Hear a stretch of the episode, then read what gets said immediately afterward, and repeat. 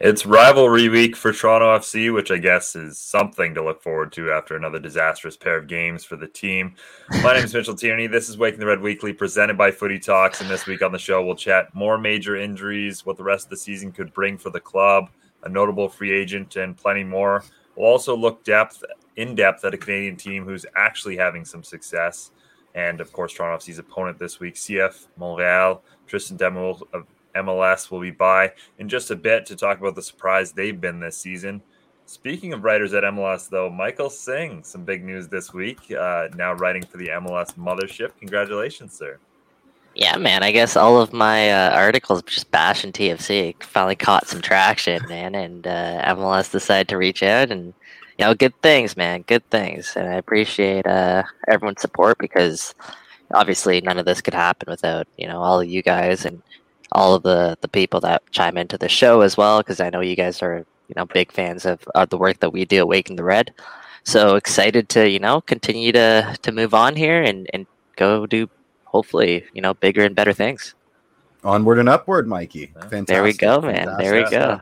It was the Benedict bump. We had Benny on the show last week. Yep, we all know all the rise he's been on, and all of a sudden Michael's just following the wave. So love to see it. Big week for Jeffrey P. Nesker as well. I mean, he was. I saw him drumming at a Hamilton Forge game. I've seen all kinds of pictures. I should have got a picture up. Yeah, there's apparently video footage that I need to find and destroy. So that'll be pretty fantastic. Not if producer Sophia doesn't get it first. Then we'll make sure to put it in the intro or have it in the show somehow. I'll say this: it was about 47,000 degrees in the shade at Tim Hortons Field, so my brain was desperately trying to stay alive, and keeping time sort of helped, I guess, for a second. Jeff, you find yourself in hot places more than anyone I know. Like hot situations, whether it's your apartment, whether outside, somehow the heat attracts. Jeffrey, I gotta rethink my life choices, guys. I think I need to move up north. Sudbury sounds nice, maybe Siberia. You know, I hear it's quite temperate in BC. Never gets. Do you want to give a little disclaimer as to what else is going on in your apartment today? Oh yeah. I may have to dip because there's construction going on. They're rebuilding the access ramp to the front of my building, and I woke up this morning to the sound of World War III. So hopefully that doesn't happen, but we're living on borrowed time because it's been about a half an hour noise free. So I imagine their lunch break is probably ending very soon. So I don't know. Isn't the joke with construction workers that they take like 3-hour lunch breaks? Never doing anything. So maybe fingers we'll get crossed on that. The notice in the hallway said that they'll be in and out like a shot. So we'll see. Yeah. All right. Let's keep this conversation going, guys, because the more we talk about this, the less we have to talk about TFC. So anything else you guys want to get off your chest right now? Well, honestly, we don't have to start the show with TFC this week. Tristan's here, so we might as well start by talking about a team that's actually having some success in MLS. So let's bring Tristan on. Why don't we and talk some CF Montréal? Now joined by Tristan D'Amours from MLSsoccer.com. Tristan, been a big fan of your work for a long time, so very pleased to have you on the show. Thank you so much. I really appreciate that. Also, Michael, congratulations on the gig. We're officially colleagues now. Oh, look at that. I'm honored. Nice. I'm honored, my guy. Thank you. Yeah, absolutely. Yeah. I'm well-deserved. Thank you. I appreciate it. Kind words from everybody, man. I'm feeling all the love today. I like it. Keep this going. We should do this more often. I don't want to. You got 1 week, so that's it. We're gonna be horrible to you next week. So Well, Tristan, we'll start with this. I think it's fair to say CF Montréal have been one of the biggest surprises this year in MLS. I guess just to sum it up quickly, what's gone right for this team and to be in a playoff position that they currently are. I don't think many were expecting that. I think it starts with the coaching situation. They, a lot of people had Montreal in the depths, mainly because the international superstar in Thierry Henry left for personal reasons. I mean, I feel like we could all understand what he was going through. For Wilfried Nancy, and look, guys, I'm not going to lie. I've been saying this to pretty much everywhere I've been invited to that's not Montreal, so It's not a fresh take, but it's a take that I like to repeat. Wilfried Nancy is the most interesting coach in MLS. He is a very, very, very interesting man. And I think the way he coaches this team fits perfectly with the ethos that is CF Montreal. I think he's a very cerebral man. He's a guy that's waited for a while to get his first shot at being a head coach. And he understands the youth movement. He's been coaching. I mean, like, I think the most beautiful example for me is Mathieu Choinière, who's a breakout star for CF Montreal this year. Mm-hmm. Homegrown guy, went through so many injuries, including concussion, which he's been dealing with for a full year. Wilfried Nancy started coaching Mathieu Choinière when he was 11 years old.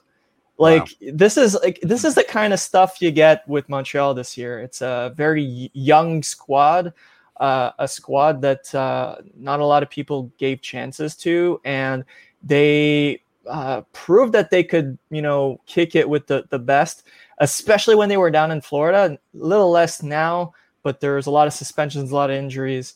And I think it's slowly, the pendulum is slowly swinging the other way. Man, I'm glad you mentioned Mathieu Choinière, if I pronounce that correct, because I've been talking about his brother, and I watch him for Forge, and man, special. And Mitch, I think, correctly pointed out last year that his brother is even better than him, and we're seeing that this year. So they got some talent there in the Choinière family. But speaking of new additions there, Tristan, I got to ask you about a Canadian international that's been on the rise, Kamal Miller, newer addition for CF Montreal. Just how good has he been for Montreal? How important has he been? Because we see how good he's been for the national team. Yeah, this dude is... he came in.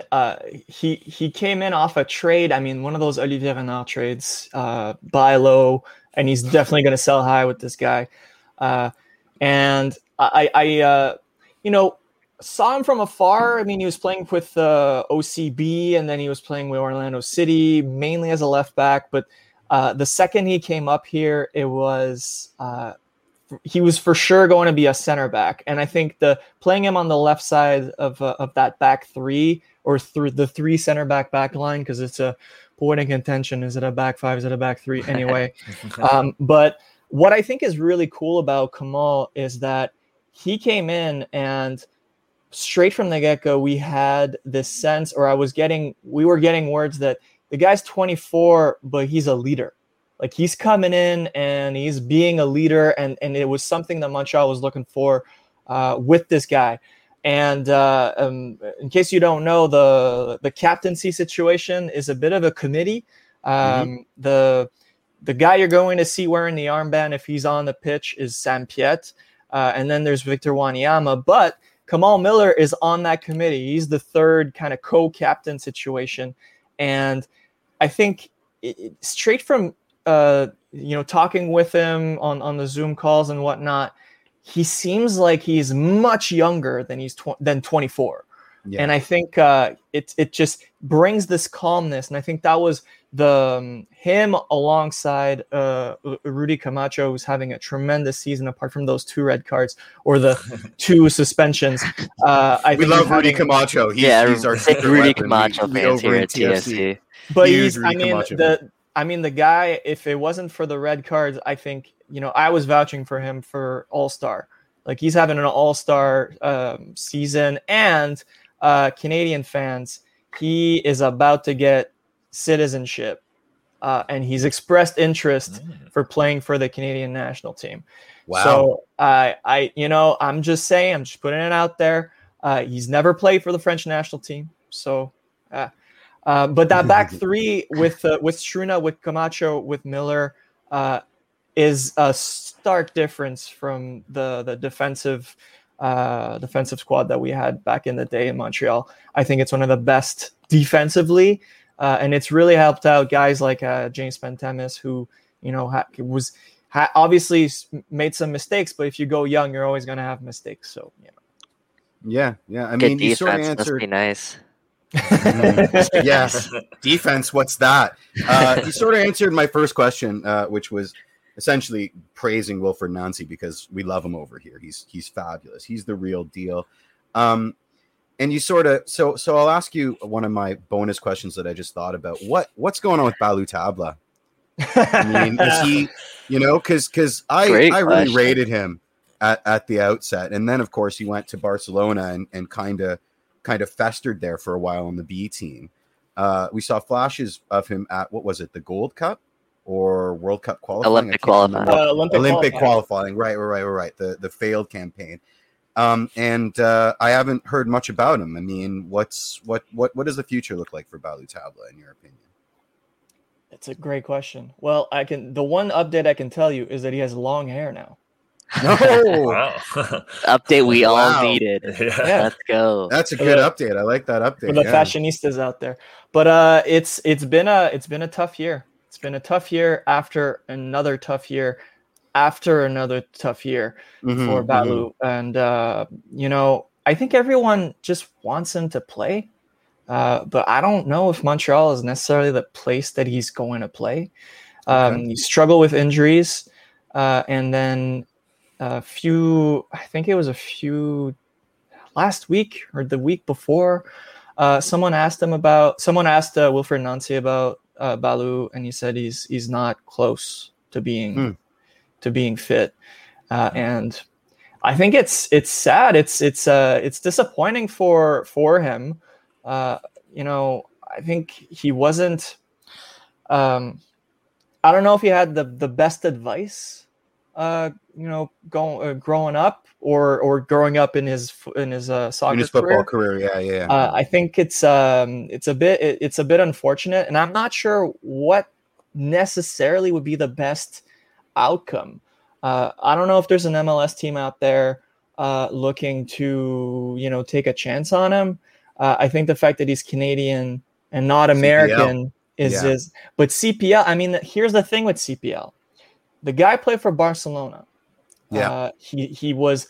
I mean, it was Barcelona B, but I would like to think that the salary of a player for Barca B is not that bad. Neither is in MLS. Is taking the pay cut of a CPL player something he wants to do? That's a good question. But at the end of the day, how many options do you have? Exactly. So, you know, I wish him the best, honestly. I just think he needs to play.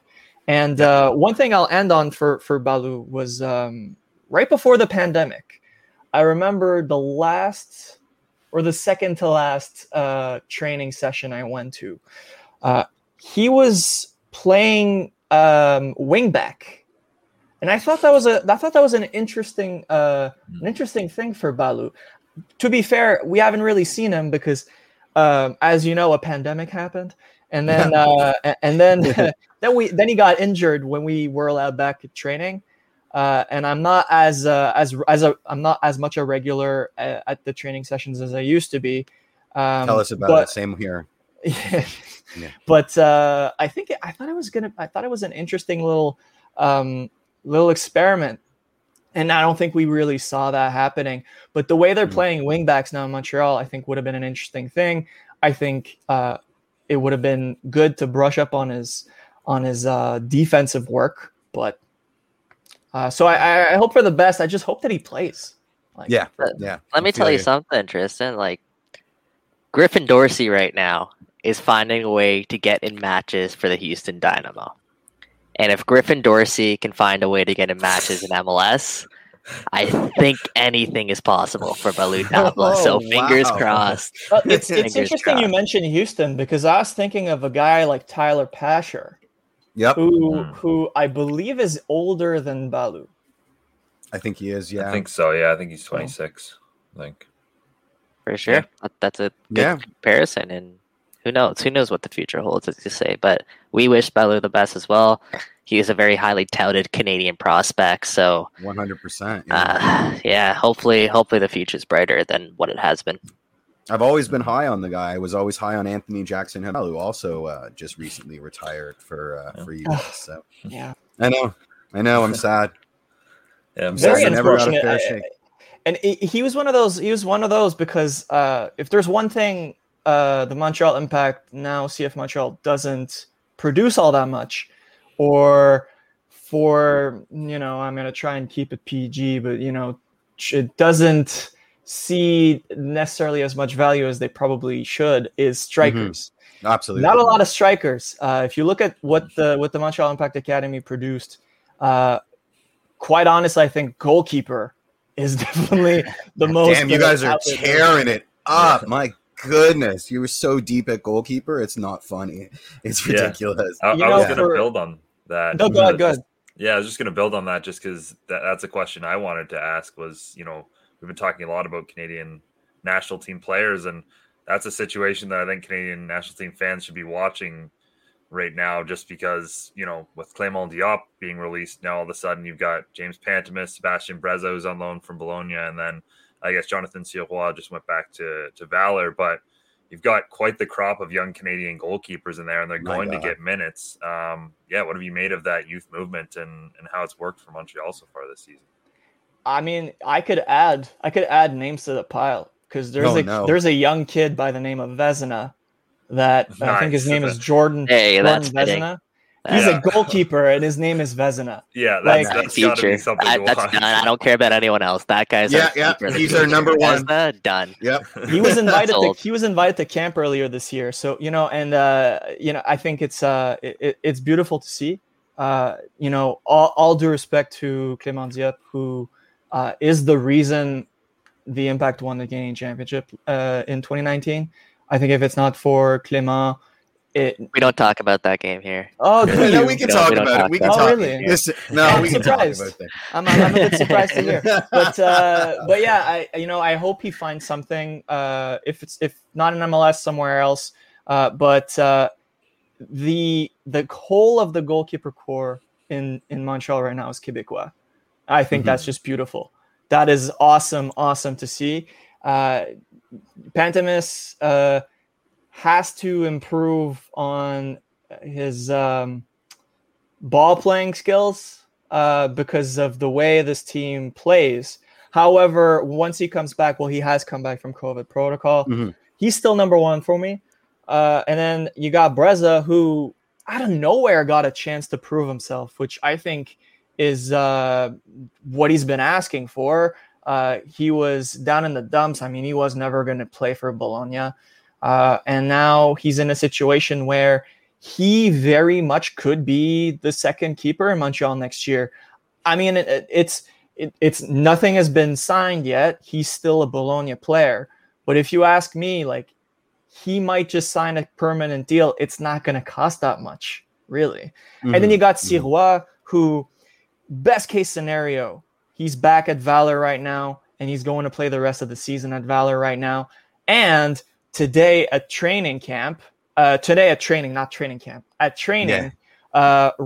Yesley, who, if that rings a bell, was drafted by Valor at the CPL draft this year and was playing CanChamp for Blainville earlier this week, was at camp. So is this a thing where you sign this guy as a third keeper and then you just for insurance sake, and then Sirois can have the peace of mind in Winnipeg, and he's another Quebecois. So I think I like where they're going. I like how they're, you're going to have mistakes. You're playing kids.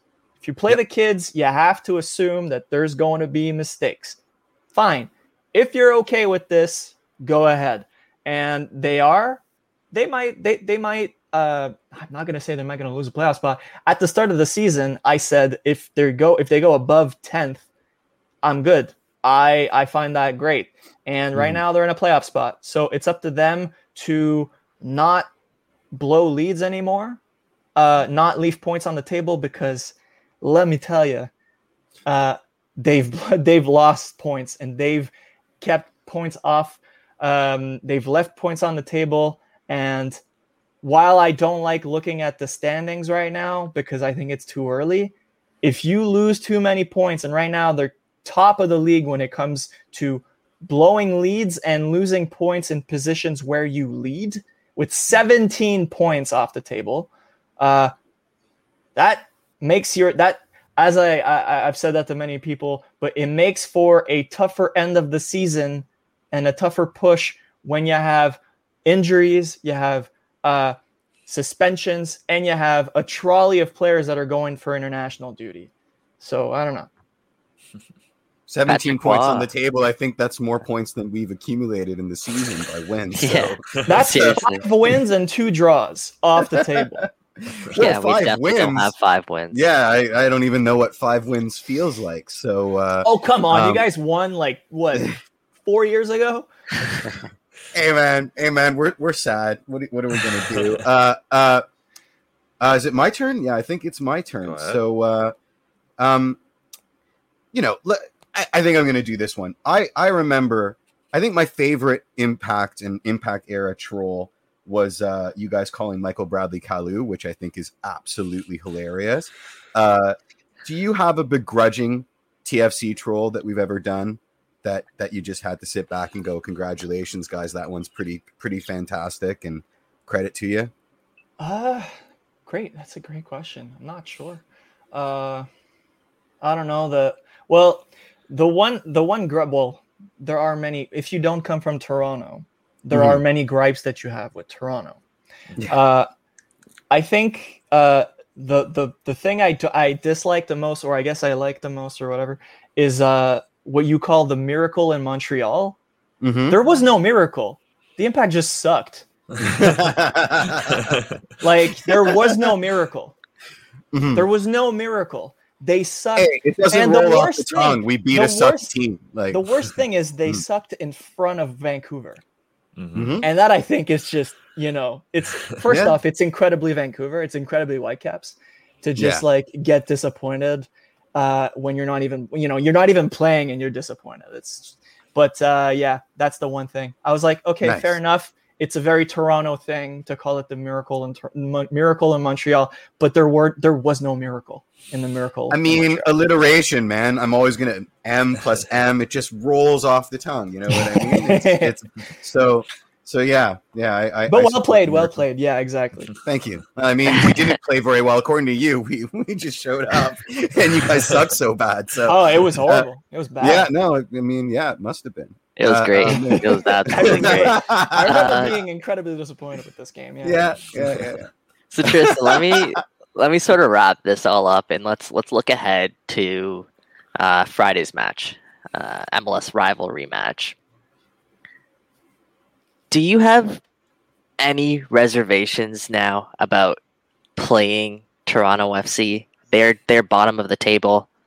We know what their record is.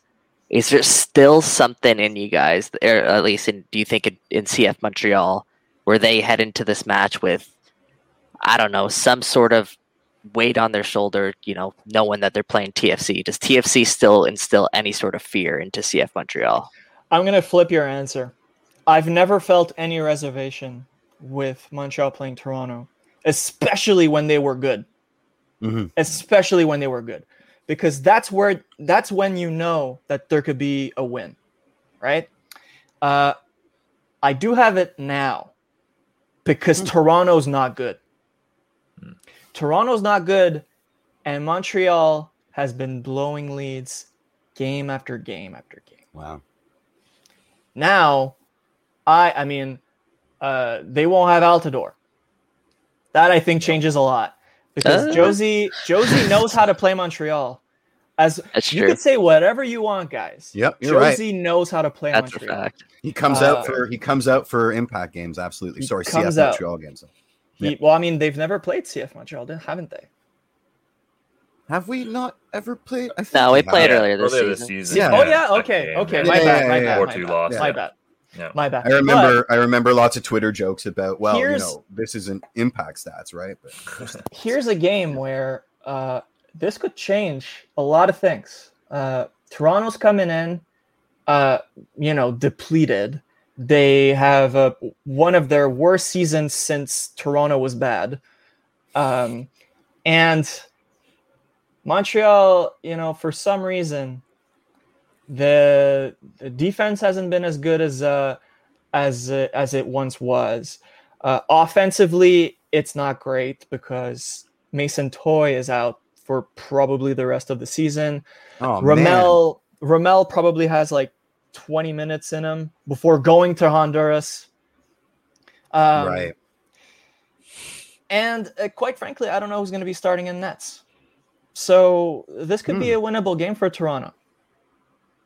You love to hear it, but we just faced Atlanta and we just faced Inter Miami. We thought those were winnable games too. Yeah, you know who else lost to Inter Miami?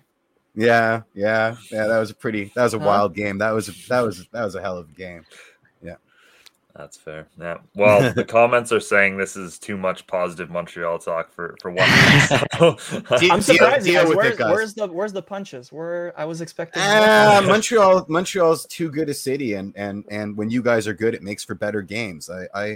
We don't have any ground to stand on either. Yeah, there's not much ground. There's sports hate and there's real hate, and this is firmly in the sports hate category. So plus it's nice to see just as long as you don't. I don't think you're going to beat us 3-0 in the first round and take us out of the playoffs and with off the back of a Didier Drogba brace. So I'm not too worried, but There's no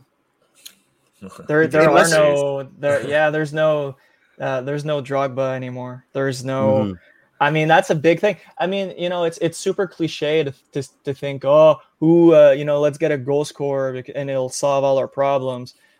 But right now, God, would it be nice to have a Drogba to come, especially with a player like Georgian Mihailovic. Mm-hmm. Oh my God. You could feed a guy like Drogba like this. And that's the one thing that's missing for this club right now. I mean, Ramel Kyoto, frankly, I had no idea he was going to be that good last year. He was pretty fantastic. And I think we could talk about the things that are not in the sport, but I think the pandemic helped him a lot to just focus on soccer and not about other things that aren't going well in his life. And, he found himself, as a player, I think, playing striker. And I think one thing that was missing for this club is tremendously Rommel being injured, striker. And then Mason Toy being injured, I think, is just really bad because Björn Johnsen, who was supposed to be the guy scoring goals, was this 6'4" giant. And honestly, guys, for a guy that's 6'4", this guy knows how to be invisible. It's just, I mean, it's a big game for Bjorn on Friday. It's going to be a big game. So if he manages to score, this could change. This could change his season. Again, playing Toronto, playing the rival, could change a lot of things. Everybody comes out. Yep, absolutely. Looking forward to it. Big one. Yeah, absolutely. Well, thank you so much for joining us, Tristan. This has been great. This was a pleasure, Tristan. Anytime you want to come back and gab with us about the rivalry, man, we're happy to have you. So. Absolutely. Anytime, guys. It's been a pleasure. Good luck this weekend. Thank you. May the best team win, which is probably them. What a great guest, eh? Absolutely. Yeah. That's my colleague, boys. That's my colleague. Nice. It's my quarterback. Let's talk about Toronto FC, I guess. Winless in the six. So far this season. Yeah. Wow. Okay, that's bars, Mitch. I guess we'll start with you, Mike. After two losses against teams that are below the playoff line in 1 week, is it over? And if it is, where does the conversation go from here? So, on the one hand, what does that say? Season is over. It's a note that I had for three tunnel clubs just dribbling. Mitch. I mean. I guess so at this point, man. There's so far out of a playoff spot at this point. We have 3 wins in the entire season. And I go back to a comment Bill Manning made when he was firing Chris Armas at the Chris Armas press conference. And it was that it's not in the fact that they're losing games. It's in the fashion that they're losing games now. And I think against Atlanta United, that team looked like they lacked so much urgency. It was like the fact that they were not playing with their season on the line. Like it's the fashion again, the way that they were losing that match. It was a 1-0 match, and at times I felt it was like 3-0 because TFC looked defeated, they looked frustrated, and there were still like 30 minutes left in the match. And they just brought on some of their best players. So that was Atlanta, and then Inter Miami. I mean, I don't think we really need to dive into exactly what the heck that was. Omar Gonzalez after the game. There was a lot of diving in from the back line. Yeah, you can say that. Omar Gonzalez after the game, you know, it's gotten to the point where like Omar Gonzalez is essentially calling out the rest of his teammates, being like, you know, some of us were not up for that game. You know, we need to take a hard look in the mirror ourselves. Sure, and then him saying that he was out there dying for the team, and he was out there dying. Like, well, he was out there dying. Yeah, maybe he's out there dying. Yeah. But then there's clearly that separation in the dressing room where, you know, some players are now pointing fingers at each other. And I think that's come onto the pitch as well. I think we're seeing that far too often. It's just far too disconnected. And Mitch, I'll go back to a statement that you made kind of way back, a couple episodes back, where you said, and it was bang on, you can make a really good roster, but that doesn't necessarily make you a good team. And I think that's the perfect way to sort of sum up what this Toronto FC team is. And I'll use, not to pick on him, but I'll use Kemar Lawrence as an example. Kemar Lawrence is brought into this team, what, in April or May? While Chris Armas was still around. We knew the identity that Chris Armas wanted to instill in this Toronto FC team. They wanted to be a more vertical team. They wanted to, you know, play off the counter press. They really wanted to, you know, inject energy and make the games hard to play. And TFC really capitalized quickly. Kemar Lawrence isn't a player that can play in tight areas. He's not good at keeping possession.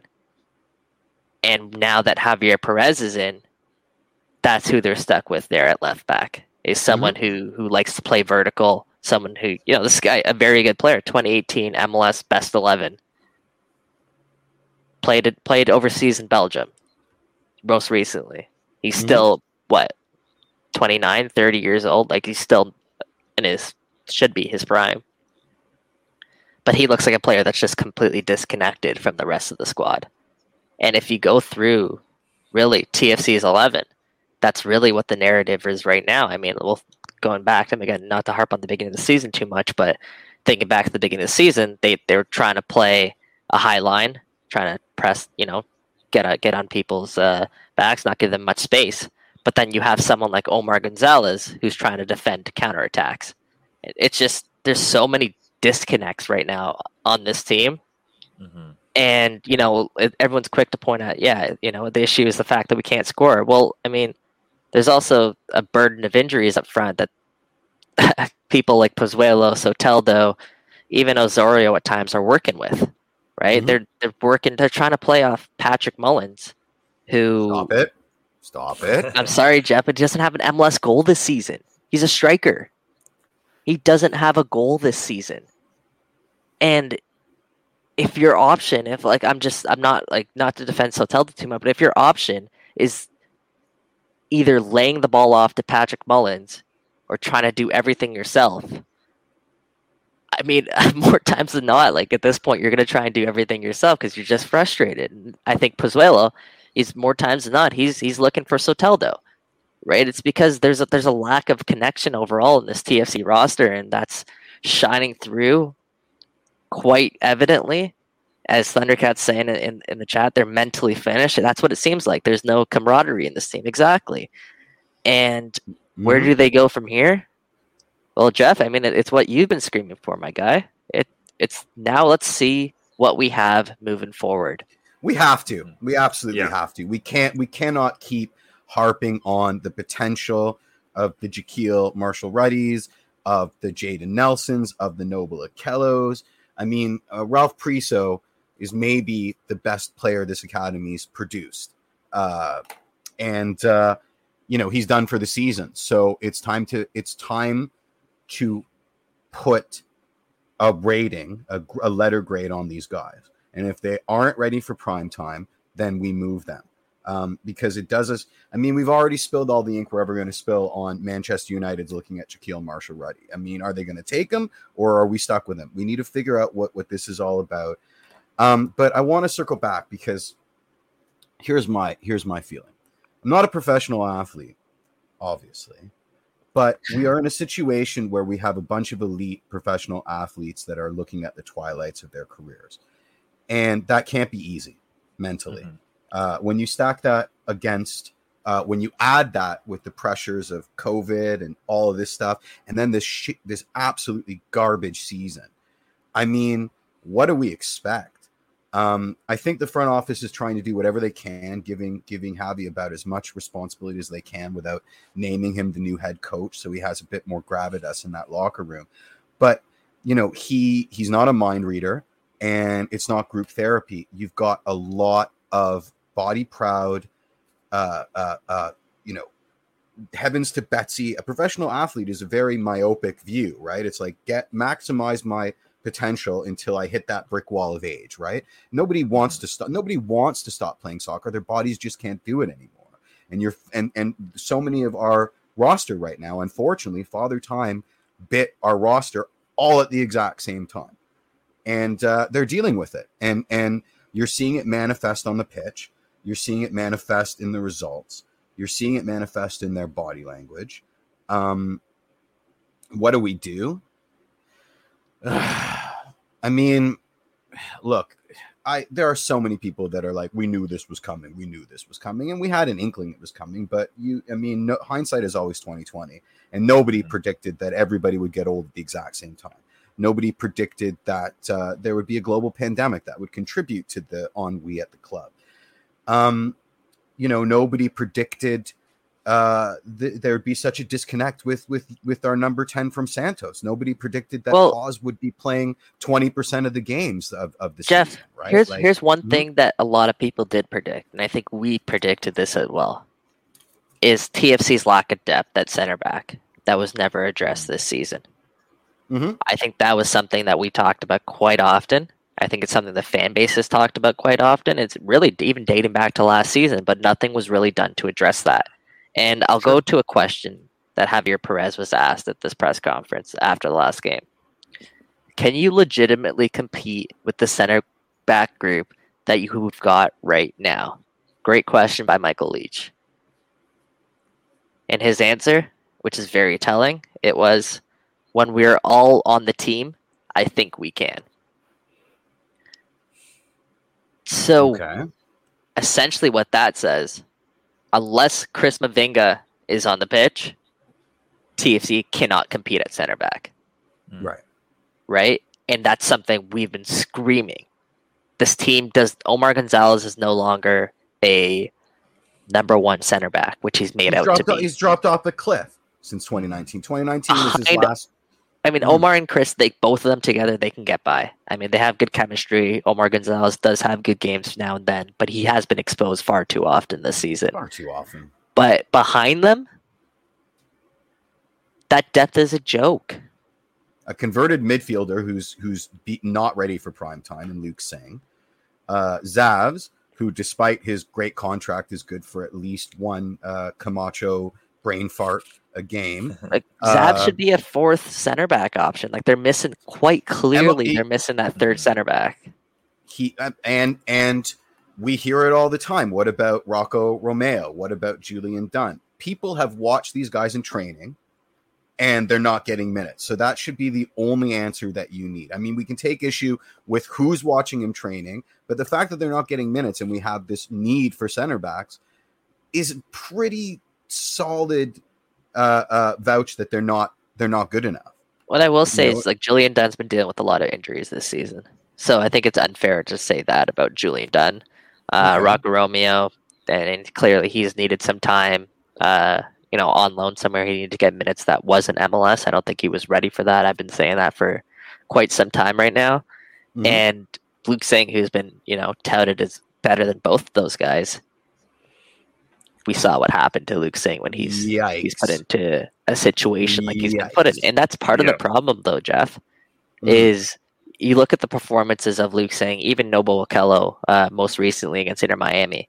You put those guys in that type of environment, that's going to do more harm than good for them. Like, this team right now is so dysfunctional. You throw a couple youngsters into that mix, there goes their confidence. It's not always positive that comes out of playing the young guns. You got to play them in the right environment, something Javier Perez has talked about. So we got to be cautious when we say that. Well, Kristen said the same thing. Kristen Knowles, guest host on the Toronto Club. And my counter is this. When is there, like, we're looking for a perfect time to play these guys. If they want to be professional soccer players, they need to be able to play in adverse situations as much as positive situations. I hear what you're saying. I 100% hear what you're saying.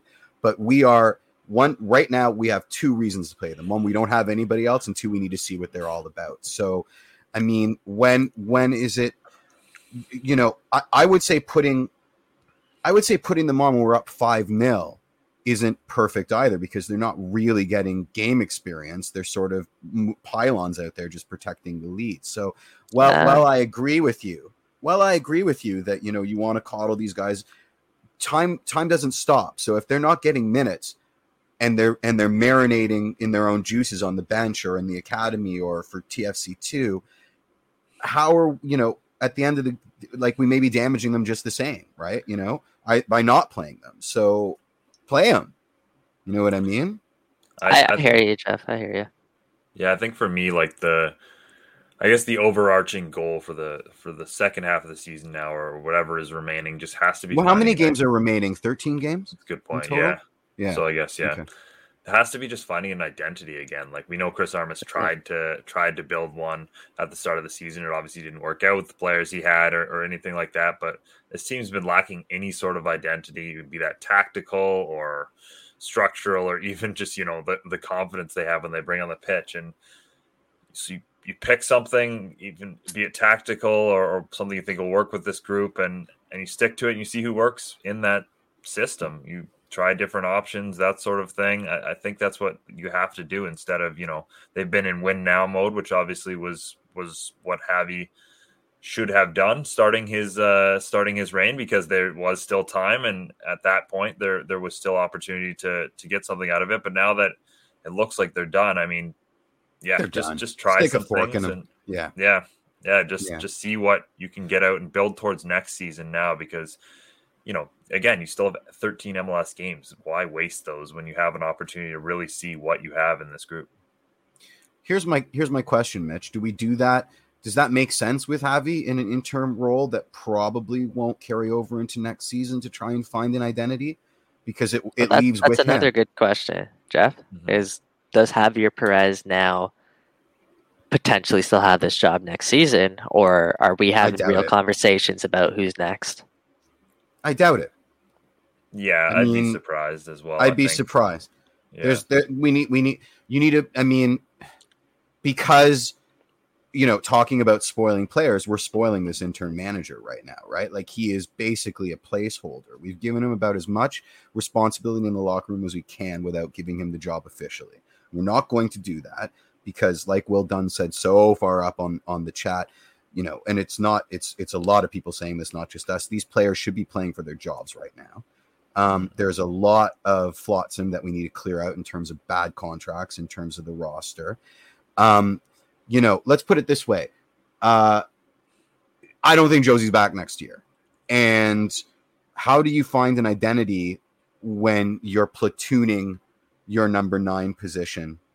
Do you know what I mean? Can you? I don't think that's even possible. So what, you know, realistically, what is the goal? It's not winning games. It's not making a push to the playoffs. You know, as much as fans are going to protest, it has to be, oh, I don't even know anymore, guys. I don't even know it, because if you're playing young kids with no identity, then Mike's absolutely right. You're putting them out there to fail. You're not putting them in a position to succeed. You know, they have no structure to play off of. You're going to frustrate our DPs. You're going to frustrate our young guns. It's going to be disjointed mess out there with a coach that has no responsibility and no real power to fix it, right? So what do we do? Do we forfeit the rest of the season? And then so like Jeff, you know, I know you're going in circles right now, but that's literally the case that is Toronto FC is that there's no one answer to this, you know, fix all solution. Here's again, the biggest issues for me right now, just quickly on this TFC roster. I said the same thing last week is the fact designated player number 9 is not a designated player number 9. We can get into that more shortly. Yeah. Center back, Omar Gonzalez is no longer that number 1B center back. He's getting paid like a number 1 center back. So that's why I'm keep referring to him as a number 1 center back. So he's no longer that guy. Mm-hmm. And then that right winger spot's still a question mark for me. So those three areas right now are probably the biggest areas of concern for TFC. I don't know if you guys want to throw anything else into that mix. My area of concern is this. If we buy out Jozy in the offseason, that's our buyout. Welcome back, Erickson Gallardo. We're not solving that right winger problem anytime soon. I think that's a less of a concern. Like, he doesn't take up that much of the salary. He's still $300K off our budget. He's still $300 plus off our budget. No, it's not millions. Well, actually, it's not that much less than Josmer. I mean, DP's take 550,000 off your cap. But the spot alone, is more significant than anything that Erickson Gallardo takes up. Right, but then we're not buying out Omar. We're not buying out. Omar's contract might be up at the end of the season. Might be. I'm just saying, you know, if we blow our buyout on Jozy, that doesn't eliminate a whole bunch of crappy contracts that are on the books, right? So that's my worry is that even if we wanted to tear it all down, we can't because of the draconian MLS roster rules. We can't. We're still going to be. There are ways. There are ways. Yeah, I mean, if we're prepared to pay some fines, handcuffed right now, like you're making it out to be. Like that's not the case at all. No, but it is a concern of mine that by playing perhaps. And there's no way either of us can sit here and confidently say this is the case or this isn't the case because of the lack of transparency in MLS, right? Absolutely not. So, and we're arguing hypotheticals there, but the reality is, I think we can all agree that TFC do need to make some big changes this offseason. And Mitch, you wanna tee us up for some Jozy Altidore, Ralph Priso talk? Sounds good. What a great trailer this has been for the rest of TFC's season. But join us. But it doesn't get any better. Double injury announcement this week. Ralph Priso out for the season with a right ankle injury. Initially, it didn't sound too bad based on what the club was saying, but clearly, you know, had to undergo surgery. Joins Ayo Akinola on the season-ending injury list. Obviously, a frustrating way to pick up that injury as well. Unbelievable. It was a play that was clearly offside. But, we talked about players that we were hoping to get run out in the second year, and Ralph was probably the top of that list. So that's really unfortunate. And then, obviously, the other injury news, which is designated player Jozy Altidore, has undergone successful surgery on his right leg, another on his list of frustrating setbacks for Toronto FC. And, I mean, we've asked this a bunch of times, but is it the end for Jozy? I mean, obviously, you know, like Jeff said earlier, the athlete mindset is different, but we've had this many injuries and this many setbacks. Like, it's got to get tough at some point to even want to return to the field, unfortunately. And, you know, certainly if you're Toronto FC, I'm still glad he came back. And, you know, the ending, we still have that moment at BMO Field where he scored that header. And that was an incredible moment. And it's obviously way better of an ending than him being exiled from the club for a coach that, you know, obviously didn't work out anyway. Yep. But I think at this point, you know, you have to find a way to move him because there's, you know, it's just, it's over. It's over at this point. It really sucks, but it's over. It sucks. You know, time wins 100%. Time will always beat you. You know, I don't fault his attitude. I have no idea what that feels like, you know, to go, how long has football been his life? Since before puberty. I mean, can you imagine? He was a Red Bull player. Exactly. Or something. You know, he is not the person that is going to say it's over. He is, you know, he's going to play until his legs break on the pitch. The problem is it can't be for us. Not anymore. And I don't fault him for wanting to get paid. We gave him that deal. He deserves that money. We didn't have to offer him that deal. We did. I would have done it 10 times out of 10.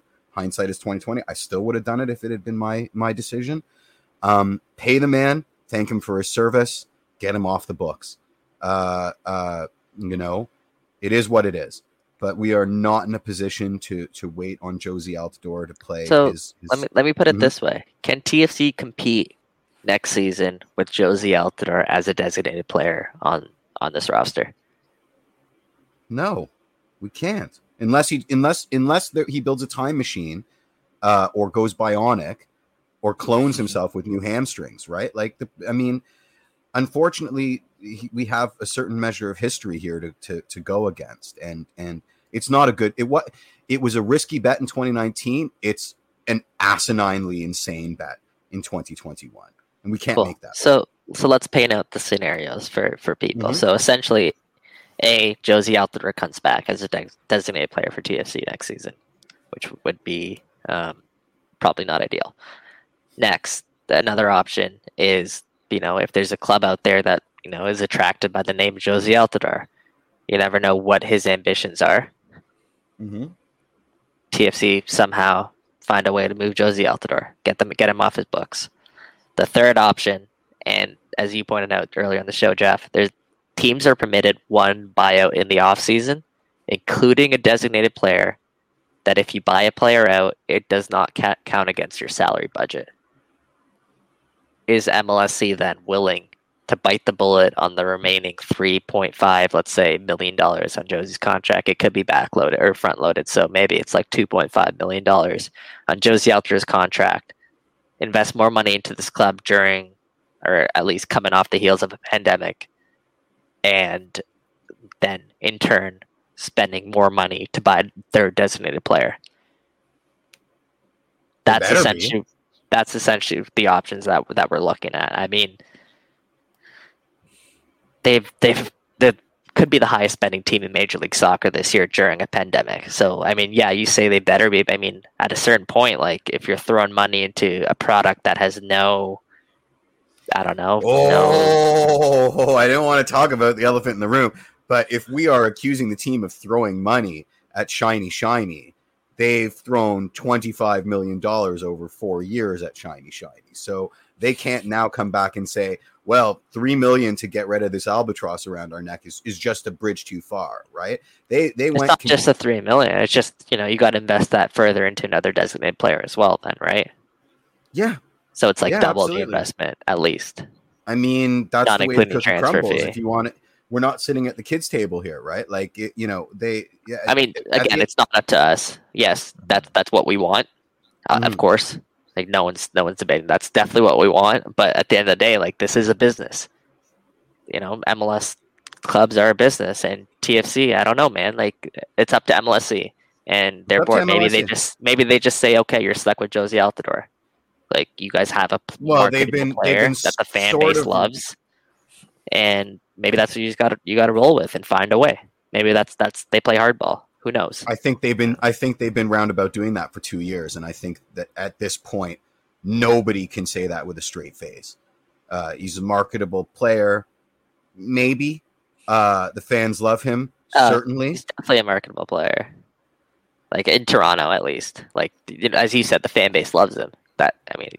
He can tweet out a smiley face and he'll get a bunch of interactions from it. You know what I mean? And when you go to BMO Field, which player gets the loudest ovation? It's Jozy Altidore, because the fan base loves him. So in a way, yes, he's absolutely a marketable player. So maybe MLSC again plays hardball. Again, not what we want, Jeff. I agree with you. That's not ideal, but maybe that's just the way MLS is thinking from a business perspective. Who knows? Well, then it's going to be a fun second year of doing this weekly show, guys. We're going to have to come up with with songs to sing and stuff like that, Yeah. Well, we all know that unfortunately the Raptors and Leafs haven't been the license to print money that they've been in the past anyway because of this pandemic. So we know MLSE as much as they can are hurting a little bit. So that'll definitely be an interesting situation to watch, certainly going forward, as they decide what to do with, like we said, a legend for the club. And obviously, speaking of legends for the club, there's another one who's a free agent right now, Sebastian Giovinco, it was announced this past week, Al Hilal have released him, or I guess he's leaving. Mutual termination. Mm-hmm. There's, of course, been plenty of rumors from Seba coming back to MLS, linking him to Greg Vanney and LA Galaxy, more recently linking him to Tim Bezbachenko and the Columbus Crew. I mean, look, this makes no sense roster-wise, salary cap-wise, maybe even team-wise. Bring him back. I don't care. Yeah, bring him back. Bring him back. Wheel him out for 2 free kicks. Retires as a Red. We're happy. I mean, yeah, like unveil the statue at the same time as you unveil Seba, and he can like stand next to a statue like Cristiano Ronaldo did. Hopefully it's better than his statue. But it could be a good way. I mean, if anything, it's just a PR move, right? It could be a good way to, ease off what this. I mean, it's a terrible segue because we're like, is MLSE going to buy out this like hulking injured striker? No, they're going to play hardball, but they are going to get back at the top of the allocation order and trade up and bring back a guy that can maybe not walk anymore, that just got bought out of his club, and give him, a couple $1,000,000 basically. So it's funny how quickly the pendulum shifts. I think, if MLSE is even entertaining the idea of trotting out Seba for a victory lap, then we won't see Jozy next year. They can't do the both at the same time. We're not, but that's the thing. Build a winning team with an interim coach. We're in limbo right now, in a way that we haven't been since the bad years. We're in TFC limbo right now. We do not have a coach in a position to build a team. He's not that guy. He's not there to build a team. He's there to work with these pieces and at one point make a playoff push. That's over now. Right now, we're just waiting. We're basically waiting until we get to go play golf. So, Yeah. I mean, usually we're maybe more logical than this on the show. And again, logically, it doesn't make any sense. But I want to read the last 13 games of the season. Sebastian Giovinco would be a reason to watch those last 13. I'm going to be there. I found out there's a cider bar in Section 117 that I'm desperate to try. They give you your cider, and they'll give you some ice in it. Boom. That's 2 games at least that they've bought where the cider is going to be the thing. And it doesn't even matter what's happening on the pitch. I'll be like, this cider is amazing. And, Alicia, my wife, will be like, well, we could have gone anywhere else and gotten it for a third of the price. And I'll be like, cider. But, it is what it is. Anyway, you probably had smarter things to say than I just did. So somebody please start talking. It's okay. Yeah, let's move on, Mitch. Let's kind of wrap this up kind of quickly. I do have to run at 1:30, so... let's try and get through some of our last stuff. I don't think we're going to get to 1:30, but my building didn't start shaking, so that's true. Yeah, no construction. Yeah, there we go. Yeah, there is at least one Toronto FC game that I am looking forward to for the rest of the year, and that is their first ever meeting with York United, which is now confirmed in the Canadian Championship quarterfinals. That'll be played on September 22nd at BMO Field. Obviously, the first 2 times these clubs have met, and York coming in hot, 5-0 win over the League One Ontario champions Masters. Again, this is going to be an exciting game. And, like Jeff said last week, obviously Toronto FC, the favorites going into this, but there's never been a better time, I don't think, to pick off Toronto FC. And York has a lot of players with a lot to prove to Toronto FC based on, being overlooked in the past. And they in general have a lot of solid talent, so it's going to be a fun match. What percentage do you guys give York of beating TFC? Still like 20. You think? I would go. Yeah. I would go 30-70. Okay, I think that's I don't know. I think that's a little high.